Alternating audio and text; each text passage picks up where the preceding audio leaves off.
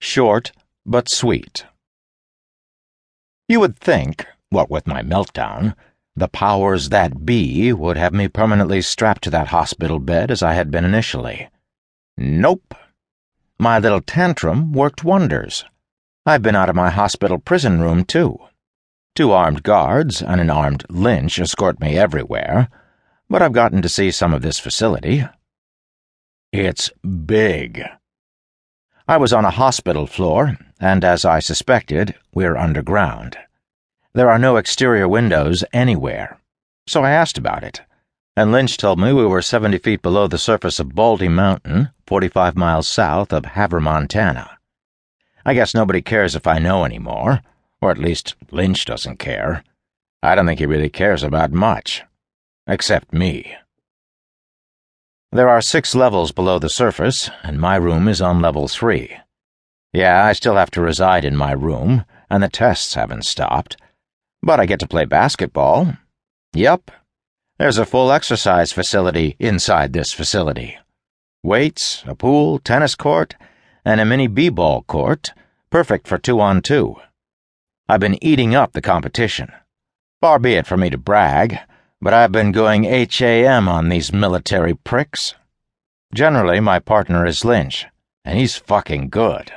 Better than me, and I'm good. Well, in comparison. I held my own against the big boys in the big house. White men can jump. Oh, if you didn't read my first journal, I'm an ex con. I didn't mention it before because it's not overly important. I've also been playing backgammon, chess, checkers, and some game where I move stones back and forth across this wooden board. Again, I usually play with Lynch, and he beats me at everything every time. Bastard isn't just a living weapon with lightning fast reflexes and a snippy attitude. He's damn smart. He doesn't read my journal anymore, so I can give the prick a compliment without his head getting all big. I've been exploring the facility, which everyone calls Area 8, and as I've said, it's big. 208 steps from my room to the elevators, and there are more rooms past mine. The gym is on level 3 with the hospital. Levels 1 and 2 are administration, with offices, barracks, cafeteria, and storage. Level 3 has a few offices and tons of medical equipment in addition to the workout stuff. There's also a small firing range and training areas. They have all kinds of guns, and this is just what's for the range. Absolutely everyone is armed, and there's supposed to be an armory someplace on this level, but I don't know where it is. I got to pop off a bunch of rounds to keep me frosty. I like the M16s they have here, and they also have HK 416s. The brass, Important people like generals and doctors from USAMRIID all have personal guards with FN P90s, which are these little submachine guns, and I got to shoot one of those too. I prefer my old M4 to all of them. Level 4 is laboratories and weapons storage with some kind of satellite tracking facility. I haven't been up to the surface. Lynch says I can't. I could get a hangnail or something. My explorations are accompanied, but the only place I haven't been allowed to go, other than the surface, is level 6. You need special clearance for that, and Lynch won't tell me what's down there. Level 6 has its own elevator. That makes me nervous. I don't know why.